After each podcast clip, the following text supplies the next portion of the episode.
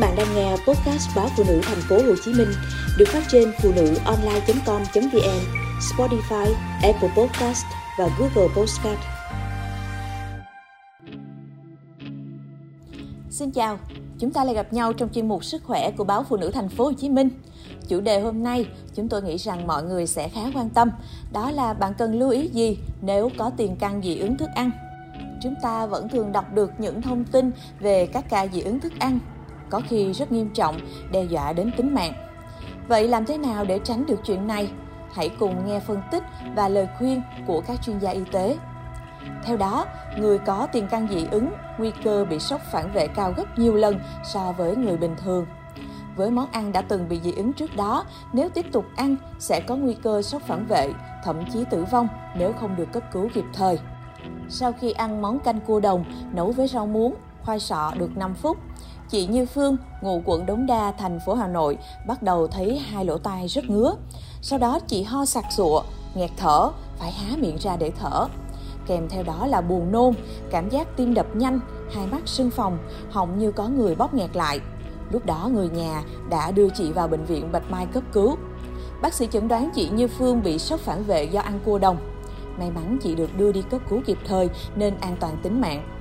Các bác sĩ dặn từ nay chị phải kiêng tuyệt đối món tôm, cua. Chị cho biết tiền sử chị cũng bị dị ứng tôm, cua, nhộng nhưng chỉ khi ăn nhiều mới bị và cũng chỉ bị mẫn ngứa nhẹ nên chị chủ quan. Sốc phản vệ do thức ăn rất hay gặp và nhiều trường hợp bệnh nhân quên hoặc chủ quan vì nghĩ món ăn quen thuộc chắc không sao, dù bị dị ứng nhiều lần.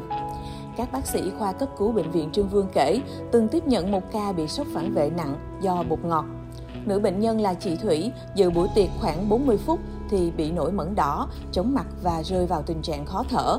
Thật may mắn tại buổi tiệc có các bác sĩ nên chị Thủy được xử trí nhanh, được đặt nội khí quản để thông thoáng đường thở và đưa đi cấp cứu.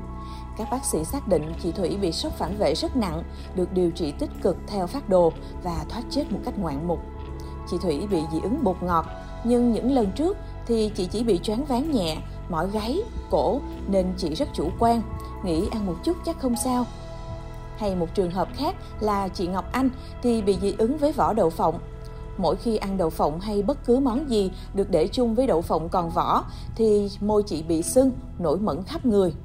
Có lần chị phải vào bệnh viện cấp cứu vì khó thở, do lúc đó chị không biết mình bị dị ứng với vỏ đậu phộng nên không đề phòng. Hay như trước đây, cô gái 20 tuổi ở Hà Nội, ngay sau khi ăn tô bún dọc mùng mà ở miền Nam còn gọi là bạc hà, đã lên cơn khó thở. Và khi được đưa vào bệnh viện Bạch Mai, cô gái này đã không qua khỏi vì sốt phản vệ quá nặng.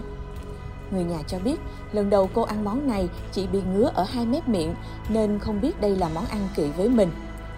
Khoa hồi sức cấp cứu bệnh viện chợ rẫy cho biết, sốt phản vệ diễn tiến rất nhanh và nặng, vì vậy nếu không cứu chữa kịp thời sẽ nguy hiểm đến tính mạng.